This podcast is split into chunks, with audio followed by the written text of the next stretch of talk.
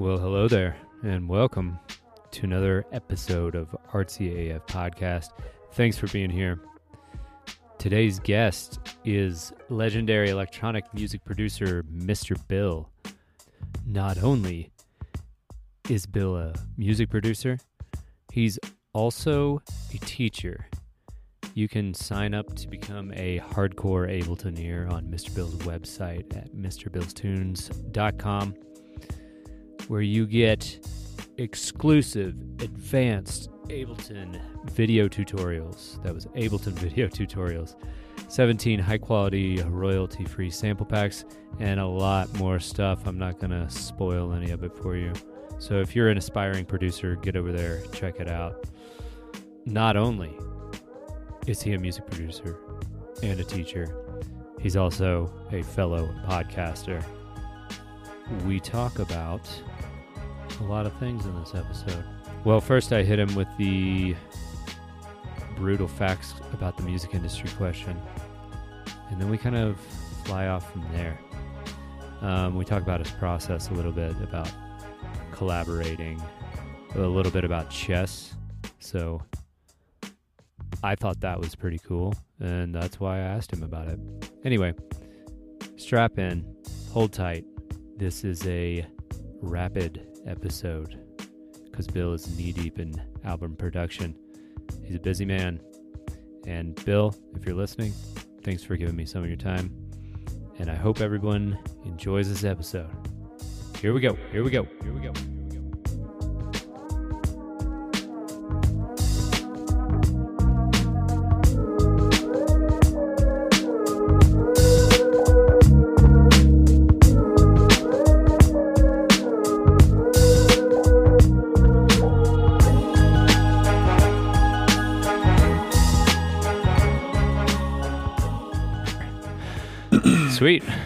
Welcome to RTAF, Bill. Thank you so much for coming on.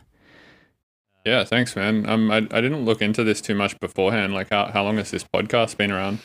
Um, we released our first episodes in July of 2019.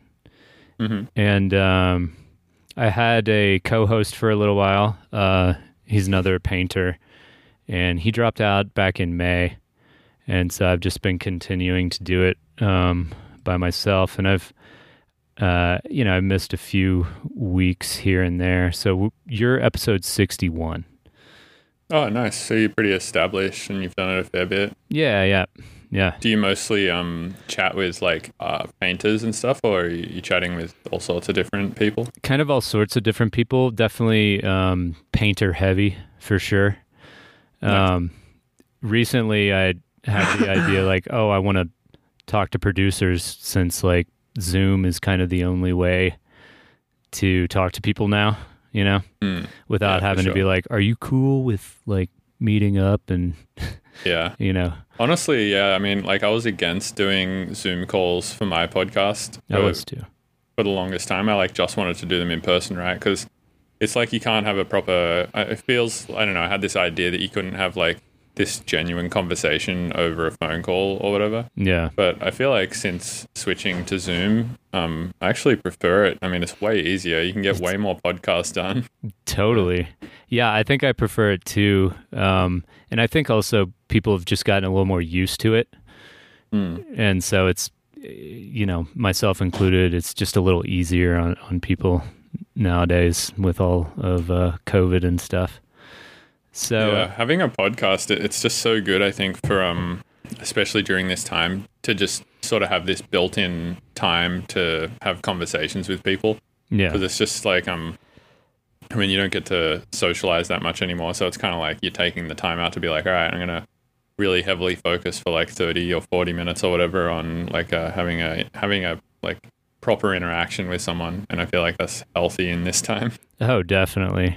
Definitely.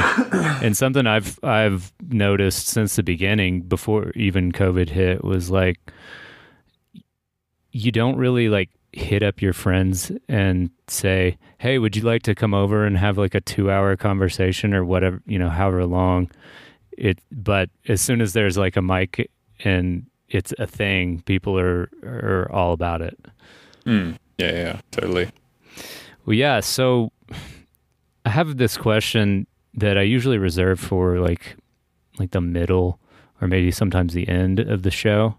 But since we're on a bit of a uh, a schedule here, and I want to be respectful of your time, um, I wanted to know what you think are some brutal facts about the music industry that people might not know about. Um, hmm. That's a good question. Um, I mean, I don't know because I don't want to shit on the music industry either. But exactly, uh, I guess, I guess like some something that's pretty brutal about it that a lot of people um, might not necessarily think about before they get into it is that it's not like once like I make a living off music, right? Yeah. So like technically by my like 15 year old self standards, I've made it. Right. Yeah. But like it's not what I thought it would be, you know, like I didn't think it would be this uh you know, I, I, didn't I didn't think I'd be just working like 12 hours a day on Ableton, you know. I thought I thought I'd be like, oh yeah, once you've made it like you know, you probably just sit around playing guitar and being in a band and like you know, you just have heaps of friends and like and you just yeah. like you know, eating sick food all the time. Like everyone thinks you're really awesome and you don't have any problems and like everything is just great. Um, you know, that's what making it is. And then you just, you know, go play the show every now and then and to like a million people and it's, it's awesome. But it's for sure not like that. It's a fucking grind no matter what level you're at. In fact, like the bigger you get, the more of a grind it is. Yeah. You know, like I, I mean, the biggest artists I know, like I know Deadmau5 pretty well. Mm-hmm and the bigger like he's the biggest artist I know, and I know a few others that are like you know somewhere encroaching on that size as well. And they just the reason they're bigger is because they just work ten times harder than I do. Like this, it's almost like it's a one to one thing. Like it's hard. You work harder, you get bigger. Mm-hmm. And I think a lot of people just I mean, it's not necessarily always the case. You know, obviously people get lucky and right yeah. time shit and all that kind of stuff. but, it, you know, like uh, Skrillex, for instance, he's like one of the biggest in the world. And I mean, I just know he works like fucking 18 hour days. Like I've just heard from people that he just works constantly. That's got to be like a, a superpower to be able to work for 18 hours a day and only sleep for six, you know? yeah, I mean, some people are just, you know, geared for that. But yeah, that's kind of I guess a brutal fact is like people who who haven't sort of m- made it into the industry far enough to to see that yet might not know. Mm-hmm. nice. Yeah, it's a, it gets just brutal in terms of how much work you have to do to upkeep your career. But I mean, you know, you have to do that in any career, I guess. So it's not that bad.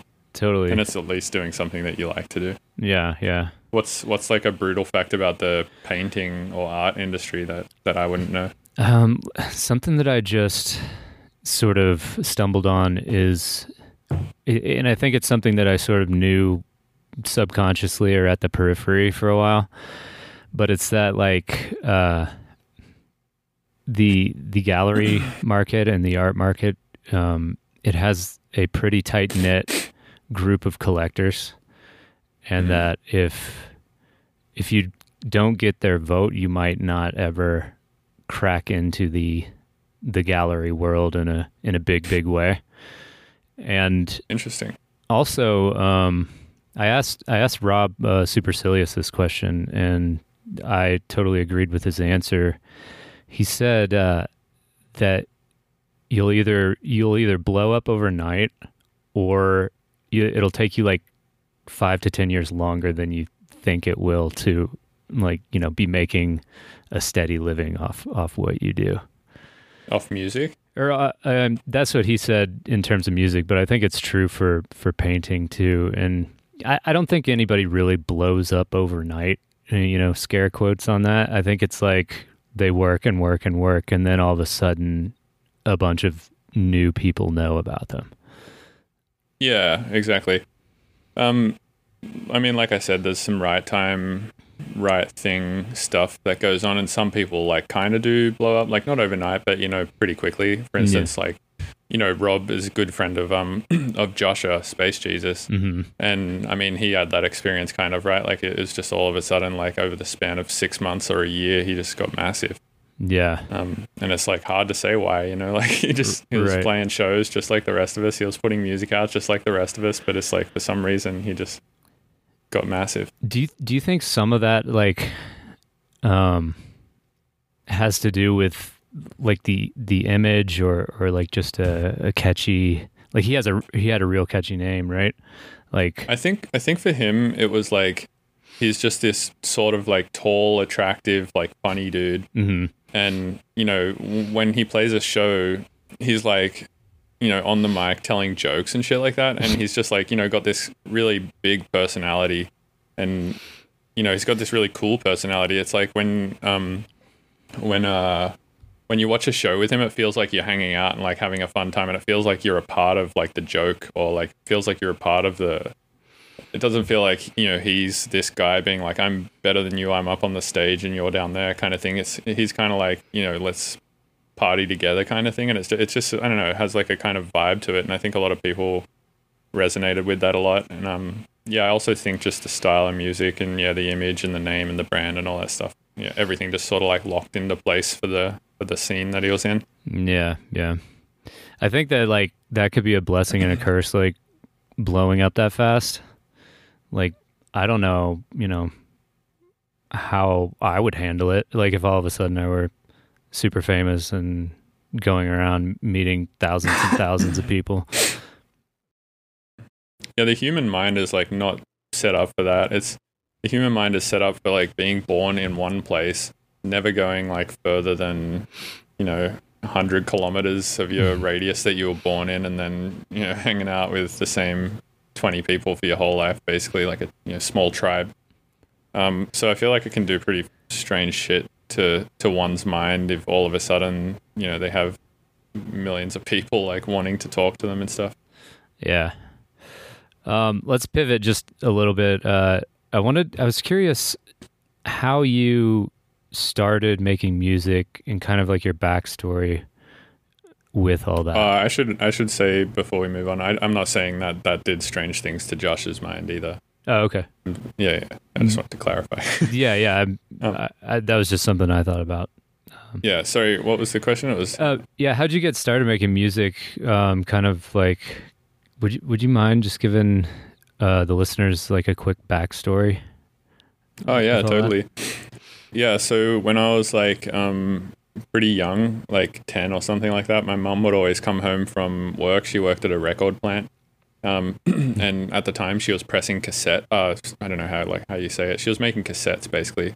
Mhm. Um, and a lot of the cassettes that she was making were of like independent artists in Sydney, Australia, who were just making like weird techno and shit. nice. So from the age of like 10, I had just all these weird techno tapes from underground artists who like just are not even around it today. Like they're just tiny artists in Sydney who were making weird, weird electronic music. So I was listening to those a bunch when I was younger, and I always was like super into them. Um, and then, so that was like my first exposure to electronic music. And then I got into like metal and playing guitar a ton through high school. And then during which time my parents had like a little Apple, like one of those bubble Macs. What are they called? Like iMacs or whatever. Oh yeah, the little Um, desktop things. Yeah, they look like a little fucking bubble with like a neon case, and like you could, they were all like different colors and shit. Yeah. Um, they had one of those, and it had GarageBand on it, so I'd mess around with GarageBand a ton during high school. And then, sort of towards the end of high school, um, my friend took me to what's called a doof in Australia, which is like basically a small festival, but it's like kind of got its own flavor. It's not like a, an American Wook festival or whatever. It's like this weird Australian bogan festival, and it's not it's not a festival. Like you can't call it that. It's not quite there. You know, like it's a Yeah. it's just a weird party, and um, they just play psytrance for like three days straight. That's all they play, and uh, it's usually just one stage, and it's usually just psytrance nonstop for three days. Oh man. So I, I was exposed to that, and then I was like, "Oh, this is cool. I like psytrance." So then I started trying to make that in GarageBand, and then realized I couldn't, and then sort of went through all the DAWs like Fruity Loops, Logic, Cubase, all that shit. Um, and then landed on Ableton and was like, "Oh, this is cool. Like, I click with this DAW. It makes a lot of sense to me for some reason. Like, it just seemed seemed logical the way it worked." Um, and then I uh, went to SAE after I was using Ableton for a few years. I was like, I should go get a you know degree in audio. SAE to- is uh, What? What's it's like the School of Audio Engineering. Oh, okay. Um, or I think that's what it's. I don't know. It's like a institution called SAE Institute, and it's just a university slash private college thing where people go to to learn about music and audio and stuff, and now film as well. I think. Nice. Uh, so yeah, I, I went there and got an audio engineering degree, and then by the time I got out of uh, SAE, I was like basically touring.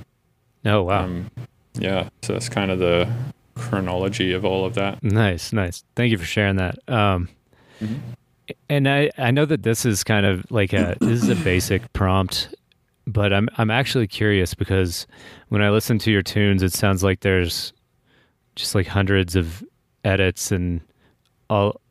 There's a lot going on that I I can't describe in words because I don't know the the lingo and I've never really made a tune on Ableton or anything. Um, but would would you also mind like giving us a glimpse into like your process? Oh yeah, totally. So for starters, like I mean, I have a website right where like I show everyone how to do all of this kind of stuff. Um, it's called MrBillsTunes.com, and Mhm. like I just have massive courses on there, like thousands and thousands of hours of video of like showing people how I do my stuff. But I mean, um, essentially what I do is I I'm kind of more of like I guess a collage artist, I would say, or more of like a um, I mean, I, I look at it sort of like painting in these weird ways, you know, like I just sort of mix a bunch of sounds together, like affect them together, render them, chop them up, like do a bunch of processing and resampling and chopping and so on and so forth. And then kind of just try and make all of that weird process noise musical, which is the tough part, right? Mm-hmm. It's um the equivalent I think would be like I don't know, finding like some disgusting log and then trying to like paint on it to make it look like a nice painting, you know? Like I, Yeah. I kind of try to do the same thing with my music. I try and like take this like fucked up sound that I made that just shouldn't be like the main thing in a song and then try and make it the main thing in a song and like build around it and Are are you using like a, a VST to make the sound or it's uh, kind of sound? Just it's random like it's sometimes from a vst sometimes it's from like a, a field recording sometimes it's from you know a mic re- recording in the studio sometimes it's just like a random sample i find on the internet or like some youtube video that i just like run through Paulstretch or something like that it's just like completely random just wha- whatever i can get out of the tools i have i just do that Yeah. So is it a it, it seems like it's important for you to to like keep yourself interested and kind of like challenge Yeah. yourself. Totally, that's like the number one goal, I think, or the number one priority. Because as soon as I get disinterested in making music, then the whole the whole thing stops. Right? Right, right. It's like I need to keep myself interested to keep this this train going. Yeah, that's a cool little trick. I mean, uh, I heard your your podcast with Deadmau5, and it seems kind of like the. By the way, kudos on your podcast. I I'm not a producer, but I, I love it. It's very I love like the conversational nature of it, and uh, it's Mm. it's a fun listen. Uh, if anyone listening wants to check it out, it's just the Mr. Bill podcast. But Thanks, man. Yeah, I appreciate it. yeah, of course. Um, on the Deadmau5 episode, he talks about how he has like uh, that crazy overhead in terms of like cost, so that yeah. it makes him he like has to keep making stuff and like finding new creative ways to to Yeah, that's Live. an interesting way to go about it. I mean, I've never gone that hard on it, but I mean, like for instance, right now I'm like going way harder on an album than I have in the last like few years, and the reason why is because I just had to pay like I don't know how much, like twenty grand or something like that out of my out of pocket to pay for visa stuff. oh wow You know, because I'm yeah, I'm like I had to pay a bunch of lawyers, and then I had to pay a bunch of filing fees, and then I had to like it's just crazy how much that shit costs. So like, uh, and uh, it's because I the reason why is because I had to like extend the visa that I'm currently on, which is my O1, and then I'm like also trying to apply for a, a green card,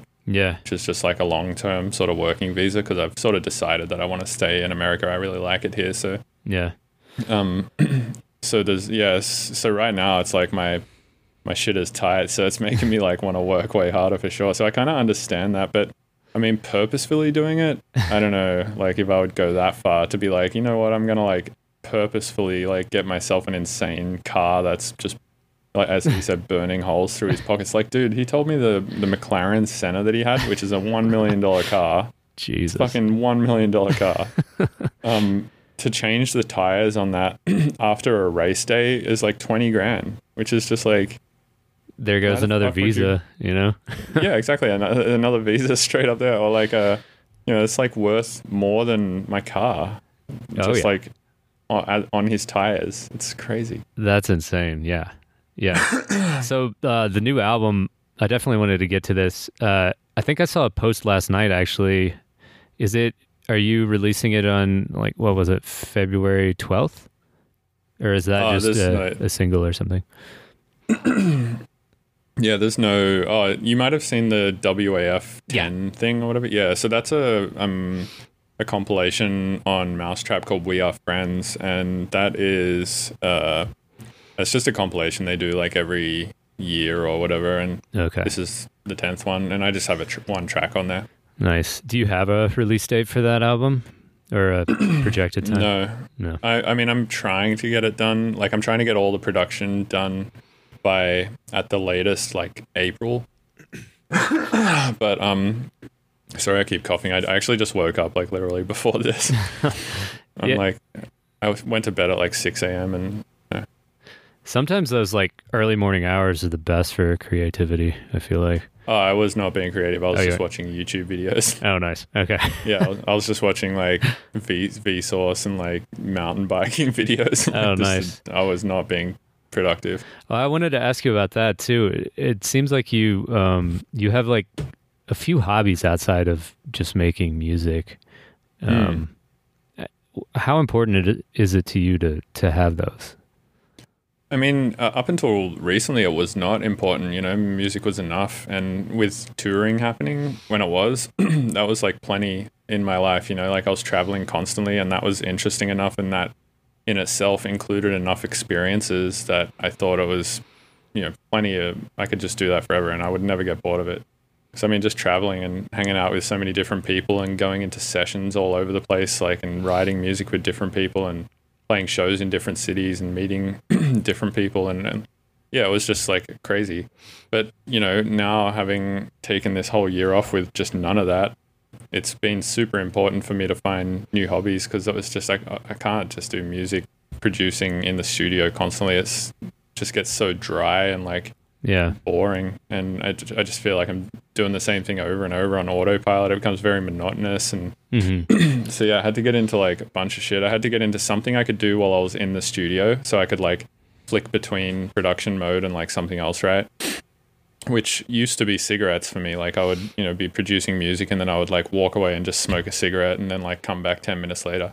Now it's playing a game of chess.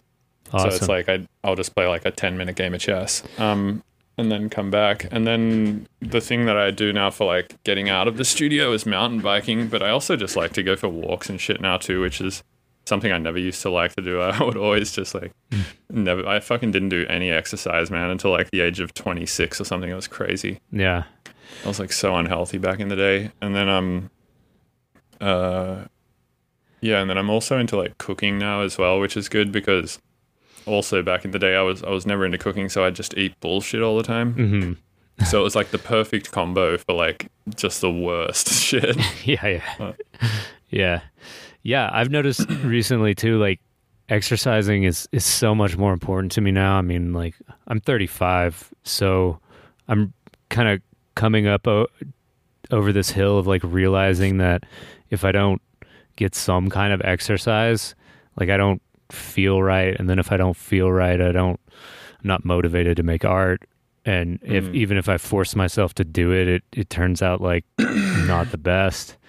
And um yeah, that's also something we have in common, man. I I started playing chess again during this quarantine and uh it's so much fun. Like I don't know, um I know this is RTAF podcast, but like I want to talk about chess for a second. yeah, yeah, let's do it. Um like when did you start playing? I guess originally, like, I was in chess club in elementary school and then sort of like put it down for a very long time. And um, What's uh do you play on chess.com or Lichess or uh, chess.com. Yeah. Nice. What's your um what's your rating? Um, well, so you know they have different ratings for like different times. Uh, my like day rating is pretty killer. Um, it's like in the thirteen hundreds. But- oh, that's good. But then like the the like five minute rapid one fluctuates between like seven and like nine hundred. oh, that's pretty good too. yeah, Yeah, my uh my rapid is like fourteen fifty and my puzzles are like seventeen hundred and my daily is about twelve hundred. nice, nice. So did you play chess beforehand? so my dad taught me the game when I was really young and um Nice. I used to like play him and then I was like playing my brother a bunch too. And it got to a point where I could just like beat both of them. Um, and I just didn't have anyone else to play with at the time. Like I could Yeah. like I didn't have a computer, I didn't have like any books or anything. So I kind of like just hit the limit with what I could do and then I just did the same same deal as you. I just I just put it down for a long time. Then in high school there was like one guy um in my year who who could just like beat me every time. So I played with him a little bit, learned a few tricks here and there. Like he showed me the scholars mate and stuff like that. Yeah. Just like uh so I like learned those things and then I put it down for a long time and then I kind of just got back into it like I don't know a few years ago. Uh, but I only really started taking it seriously through quarantine. Like got got some teachers and stuff like that. Oh, So now I have um yeah I have two teachers now. One is a grandmaster and one is a national master. So I've been like really learning the fundamentals properly and like really learning you know stuff about like pawn structure and stuff about like positional advantage and strategy and all that kind of stuff. Do you do you think that learning kind of a new skill in any area translates? It's kind of like uh, it's kind of like a kind of teaching yourself how to learn in general. Do you feel like Mhm. that? In some ways, I mean, I think something like chess teaches you maybe like patience and, uh, you know, maybe just builds up the callus of like just using your brain to problem solve a little bit. Yeah. Uh, but, you know, I don't think like learning chess like helps you use a bandsaw or something like that. right. Right. Right. or you know like it does, i don't think it makes you like a better cook or anything like that but yeah i think like it, it can you know some of the brain exercises that it makes you do um, probably can translate to to some other things that require thinking as well Yeah. Do you you know uh, who Josh Waitzkin is? Josh oh did he write the book the art of learning Yeah. Yeah. I was just gonna mention that. Yeah. yeah um so the only reason i know this is because i had hero bust on my podcast yesterday and he actually mentioned this exact book to me Yeah. Nice, of course. yeah, I I think that um I don't know, that book is really cool in that it sets up like a systematic way of learning. Um but also once you like for in the in the case of chess for instance like you set up all these systematic ways of learning and you learn all the positions and all these things like it's very logical. But then like he says that once you're in front of the board with another opponent you can you don't have to think so much. It becomes kind of like this brain memory or muscle memory or kind of like a neurological pathway that's already been blazed a little bit yeah Um, like intuitive hmm Um, but this guy, he, I mean, not to bore you again with the synopsis of the book, but he, he's, he like switched lanes in his 20s and became like this Tai Chi master and competed all over the world in that. And he kind of used the same uh, principles that he learned yeah i'm chess. gonna i'm gonna buy this book because i mean i was gonna buy it yesterday after hero bus told me and, I, and then i was like eh 16 bucks for the audiobook i can't really be fuck spending that money but i mean Right. like now that you've also told me it's probably it's probably a sign that i should check it out Yeah, it's a pretty solid book. I I read it back in the day and then recently picked it up again because I started playing chess. mm. Nice, Um, and he's like a, a good chess player or something or? Oh, he was like so you know the movie Searching for Bobby Fischer? Did you ever see Uh, that movie? yeah yeah yeah yeah. That's him as a little or it's not actually him, but that's supposed to be him as the little kid. Like he Ah, was like a, a prodigy up in I I'm not sure if he won any international like world things because I haven't read the book in a while. But um yeah, he he he was a crazy chess player. Sick. Yeah, That's awesome. yeah. Um, What's your uh, username on chess.com? We'll, I'll challenge you to a daily game or something. Sweet. Um, it's the Norris sphere, so it's all one word, and it's it's here. You want me to spell it for you real quick? If- Uh, yeah. It's just the, and then Norris is N O R R I S, and then P H E R E. The Norrisphere. Andrew Thompson. Gotcha. Yeah. All right. Challenge to. you are rated plus 442. On Wait, d- oh, that's in that's in 10 minutes. Never mind. yeah, yeah, yeah. Daily. Here we go. Who did I play as random? All right. Sweet. Challenge sent. Maybe we could just do a live stream of us uh, playing chess. Just Oh, kidding. I'd be done. Yeah. yeah. Okay. Sweet. Yeah, Um, I s- stream chess sometimes on my Twitch channel. Nice. oh, Mr. Bill's Tunes one. That's Yeah, that's so gotta I, be you. Yeah, so my Mr. Bill's Tunes account, my original one, I just like forgot my password and like got locked out of my email address and just like I can't access it, so I had to make a Mr. Bill's Tunes one account. Ah, nice. Um. Well, sweet. That I guess. So you have um mentors or teachers in the chess game. Uh, did you have any, or do you have any like mentors in the music, or with music? Sorry. Yeah, totally. I think um like when I first started, I had a few. There was this guy in Sydney named Fahad who was a mastering engineer who I'd hang out with all the time, and he he taught me a bit. And um, I mean, obviously, all of my teachers at SAE were really helpful. hmm Um, I have a buddy named Matt Davis who's been on my podcast before, and he's also like my acoustician. He's also like Tipper's acoustician Ah. and Jade Cicada's acoustician and Detox Unit, and um, he's just a really, really good acoustician. And um, he's just incredibly intelligent and knows what he's talking about when it comes to just like how sound works. Not necessarily like producing, but uh, he's also a mastering engineer. So I would I would consider him like somewhat of a mentor as well. I've learned a lot from him. Uh, and I mean, I guess like I have a lot of peers. Like I have a group of friends that I, because with music, I mean, I don't know if it's like painting, right? Where there's kind of like a loudness war in music where, hmm you know, everyone's trying to get their shit louder. And I, I mean, the equivalent for painting would be like everyone trying to get their shit brighter or something, you know?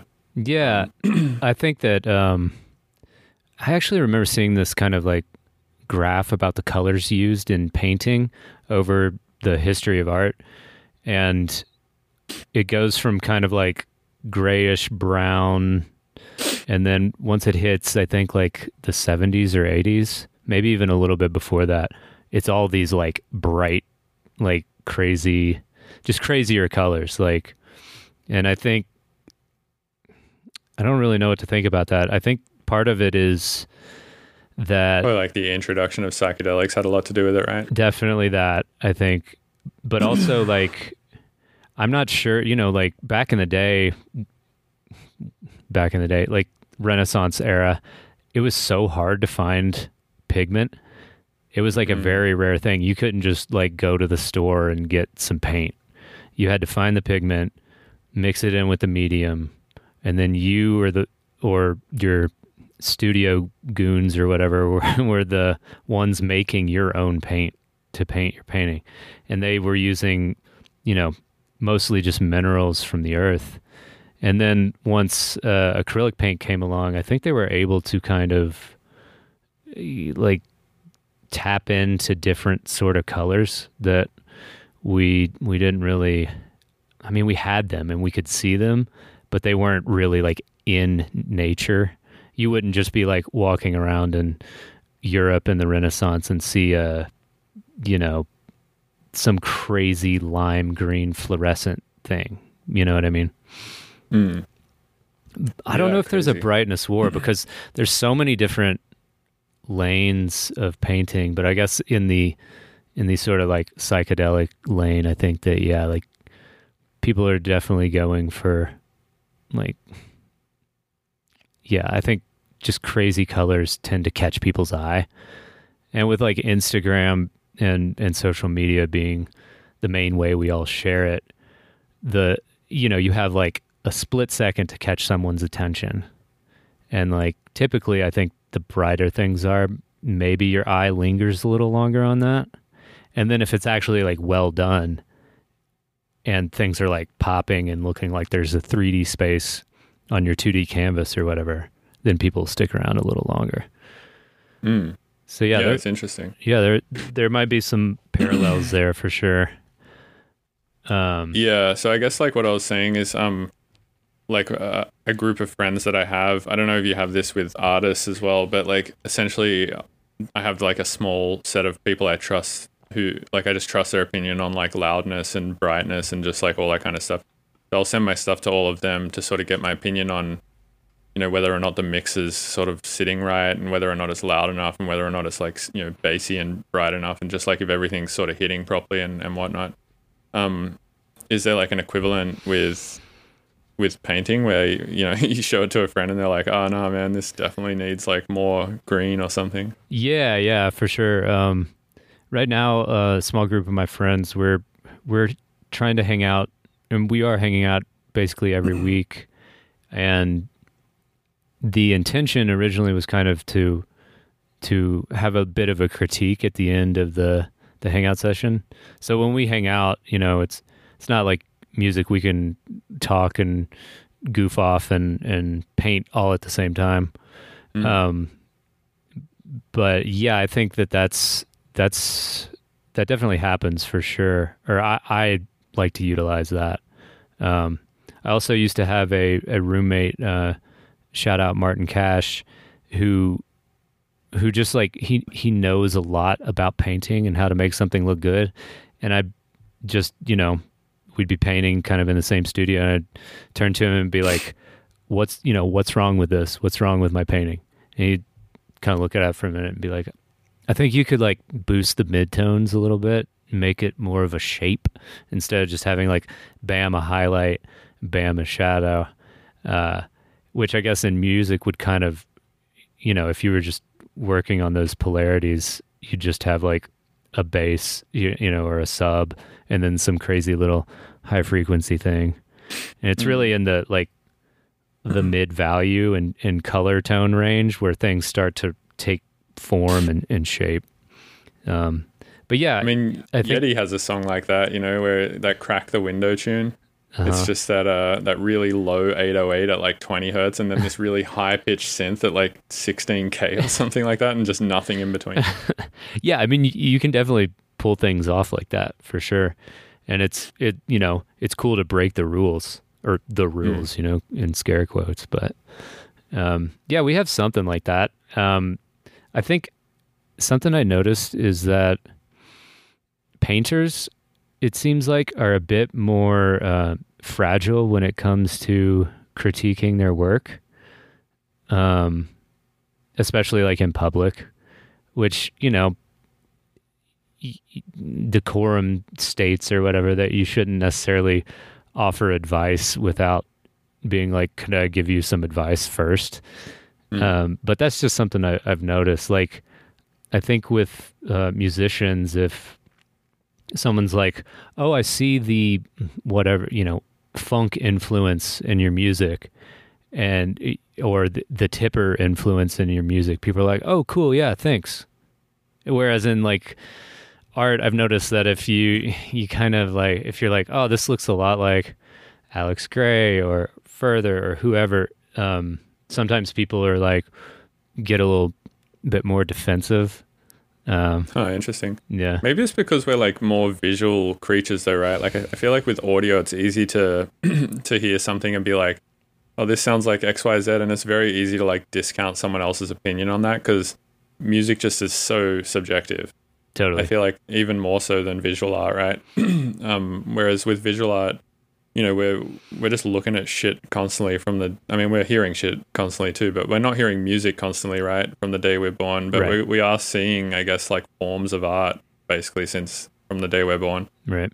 Um, and it's just, I think, you know, you walk into like anyone's house and they like generally have, you know, some painting or some some shit on the wall, but uh, it's just like super easy for everyone, I think, to have a have an opinion on visual art and be like, oh, you know, my you know, if you ask someone what their favorite color is, like everyone has an answer to that question, right? They're all like, oh, my favorite color is like dark blue and purple or something, and then you ask somebody like, what's your favorite frequency? Like, they're, they're gonna be like, oh, I don't know, like 200 432 hertz or whatever. like it's it's hard to, you know, not a lot of people have that have that sort of same uh, uh, deep uh, discrepancy for music as they might for for visual art. Yeah, I think I think music has more of this like magical feel too, because I think less people, you know, there's the the, the barrier to uh, uh, to entry for like learning music is, I think, quite a bit harder uh, than just being able to draw something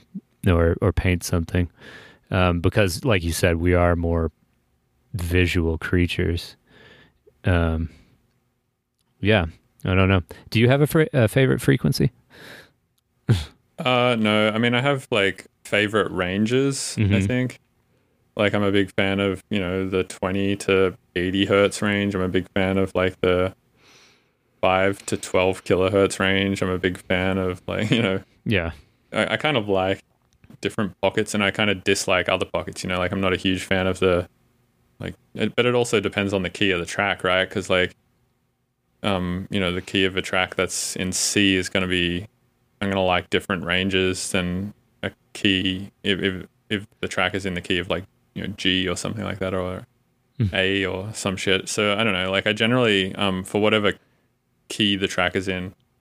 I try and get rid of like whatever the low mids are usually because they sort of just get in the way. So like the 300 hertz range usually is sort of like just this weird muddy area that I don't like so much. mm, Um, but it's really hard to say, right? 'Cause it's all like very situational depending on like what's going on in the track and yeah, depending on the, all sorts of shit. yeah. It's all about the context. Like in painting, Mm. it's I don't really have a favorite color, just as long as it looks good next to the other colors that are there. You know. Yeah, exactly. You know, sometimes yeah, a shitty range of frequencies that I generally don't like can work really well in certain tracks, like aesthetically. Yeah. Um so I've noticed that like you've done like hundreds of collaborations it seems like. Maybe not hundreds I don't know a lot. You've done a lot of collaborations. Um Mhm. I think they're like I'm just curious as to how those work. Um are you usually sitting in the studio with the person you're collaborating or are you passing it back and forth or? Um, usually, more more often than not, I'm not in the studio with the other person, Mhm. and that's not because I don't want to be. I would much prefer to be, but it's just like logistically, it makes more sense to to just do it. You know, like, um, just like over the internet or whatever. yeah Just because, um, you know, then both people can sort of work in, on their own time and also like on their own computers. You know, yeah it's I don't think as easy as just like handing someone a paintbrush or a pen and them being like, all right, yeah, I know how to like use this. It's you know everyone has their favorite like VSTs and they like know exactly where their sample folders are and it's like right it's uh, yeah jumping on someone else's computer is always like tough to to just like get straight into it especially if it's like a mac and you're on pc like i am or if it's a pc and you're on mac like some people are because then like control and command are like in different spots and have different actions in the daw so like all of your muscle memory for like keyboard shortcuts and shit goes out the window and yeah it becomes like a huge pain in the ass Yeah. Um, yeah, I think it's a little, you know, it's obviously different between visual artists and producers. Um, are you guys, are you guys communicating uh, with words a lot, or are you just like putting things in, sending it back, and maybe just getting an opinion? Um, Yeah, so usually like one person will start and then you'll send the project file over to another person and they'll mess with it a bit and then uh you know like I'll send back a thing uh, either I'll just say like send me back the project file and I'll add to it I like what you did or like you know I didn't like some things or whatever. And then you know once it gets to a certain point, I guess like one person usually decides like I'm going to finish this mhm. and then they just keep working on it and sending the other person WIPs um or you know renders Yeah. and then the other person will just be like, oh, you know, they'll just send back timestamps basically and like problems that they have at those times. So they'll be like, oh, like zero, 51 seconds. Um, this thing is like a bit harsh. And then like, you know, two minutes, 36, like this weird sound needs like a frequency notched out of it and so on and so forth. Nice. yeah, I think in painting, like if you're in the moment painting with someone and and they do something and you don't like it and you go and you just paint over it, it's a lot more like a, a visceral thing and you really have to it's like a it's like this dance where you you have to give space for the other person, but you also have to communicate. Like, I don't know. I don't know if there's uh Well, you can't like save as with a painting, right? Like Right. it's physical. I mean, maybe with Photoshop it would be different because yeah you can just hit like Control Shift S and save a new version, and then do whatever you want over the other person's shit. And if they don't like it, they can always revert back to their thing. yeah yeah You know, definitely and you can have. So that happens a lot in music. It's like I'll change a bunch of shit, and then the other person will be like, "Oh man, I, I really like that whole section that I made," and then I'll be like, "All right, well, like I don't like it so much, and I like my section, so let's try and like work out a medium where like both of those sections are like, you know, happening at the same time or something, and yeah. figure something out." Do you think you've learned a lot from collaborating? Yeah, the main thing I've learned is that like you just have to r- respect the collaborator's ear, right? Which is like a tough thing to do because Sure. some people just think things that I think sound like garbage sound good, and vice versa. Like sometimes I'll do something and someone else will be like, "Dude, that just sounds bad," Yeah and I I'll like argue it to to the death that I that it doesn't, you know, like that it just sounds good, but it's just. it- yeah, I mean, some people, you know, everyone's ears are different, everyone's eyes are different. Um, no one hears or sees anything the same way, so it's just sometimes uh, a sound just I don't hear what they're hearing, you know, and vice versa. Yeah yeah. I and think also, I mean, it has a lot to do with your influences too, right? Like some people might Yeah. think a certain synth sound sounds like cheesy, mhm. and like other people might think like a certain vocal sound sounds like not cheesy, and you know, so it's yeah, it's hard to. I mean, yeah, it's just it's very subjective, I guess. So hmm Uh, do you have influences outside of music that you refer to, or that you like aesthetically want to like translate into sound? uh, not really, but I would say the closest thing, if anything, would probably be film. hmm like just because that's another really good medium for conveying like emotion in a similar way that music does uh, but yeah not not really Mm. i would say it's hard to like you know then again i've never really tried to like look at a painting and like make a song that represents it or whatever so Yeah, i mean i've scored movies and games and shit but yeah maybe i should try that more actually. Yeah, I think for for me and for several other visual artists I know, um, we're real influenced by music, and in fact, once I started getting back into making images after a long time, I sort of was like making brushstrokes like to the beat, and like I was, you know, kind of visualizing how things would happen uh, via the sound.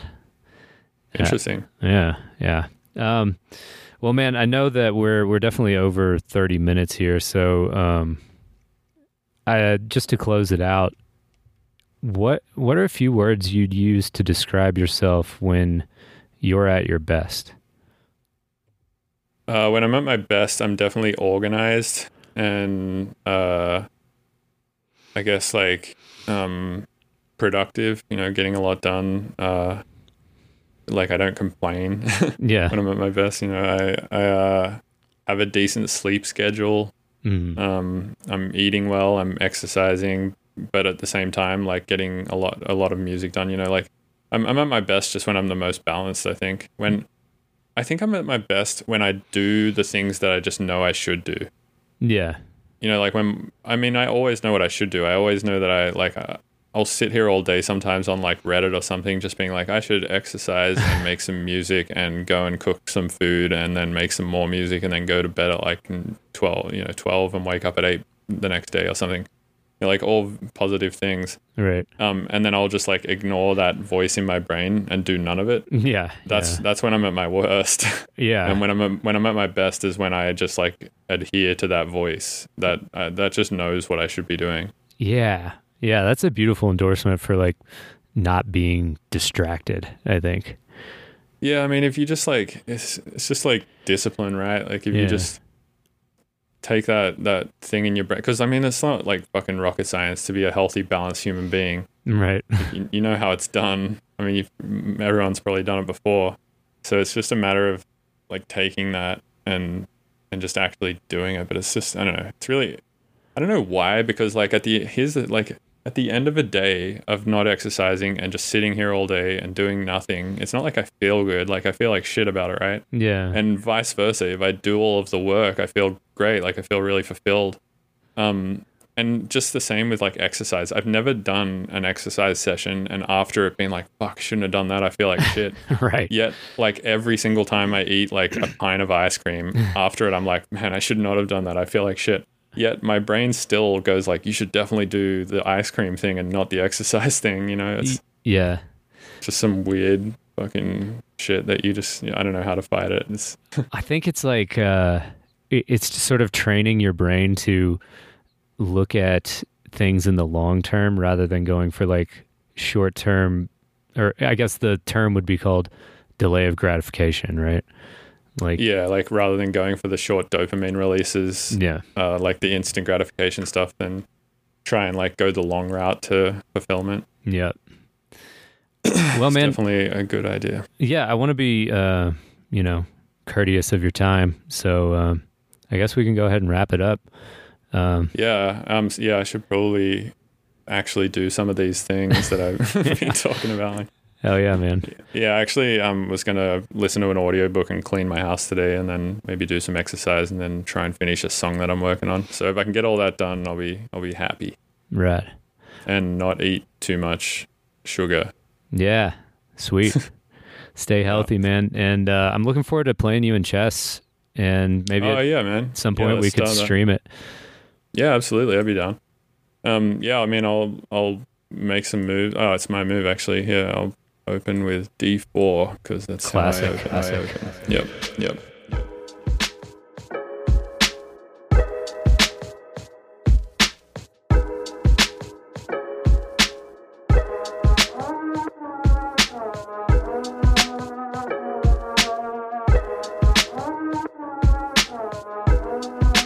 You like art? like art? Do you really Do you like really fucking like art? fucking art? Tune in to Tune in to RCAF RCAF next week.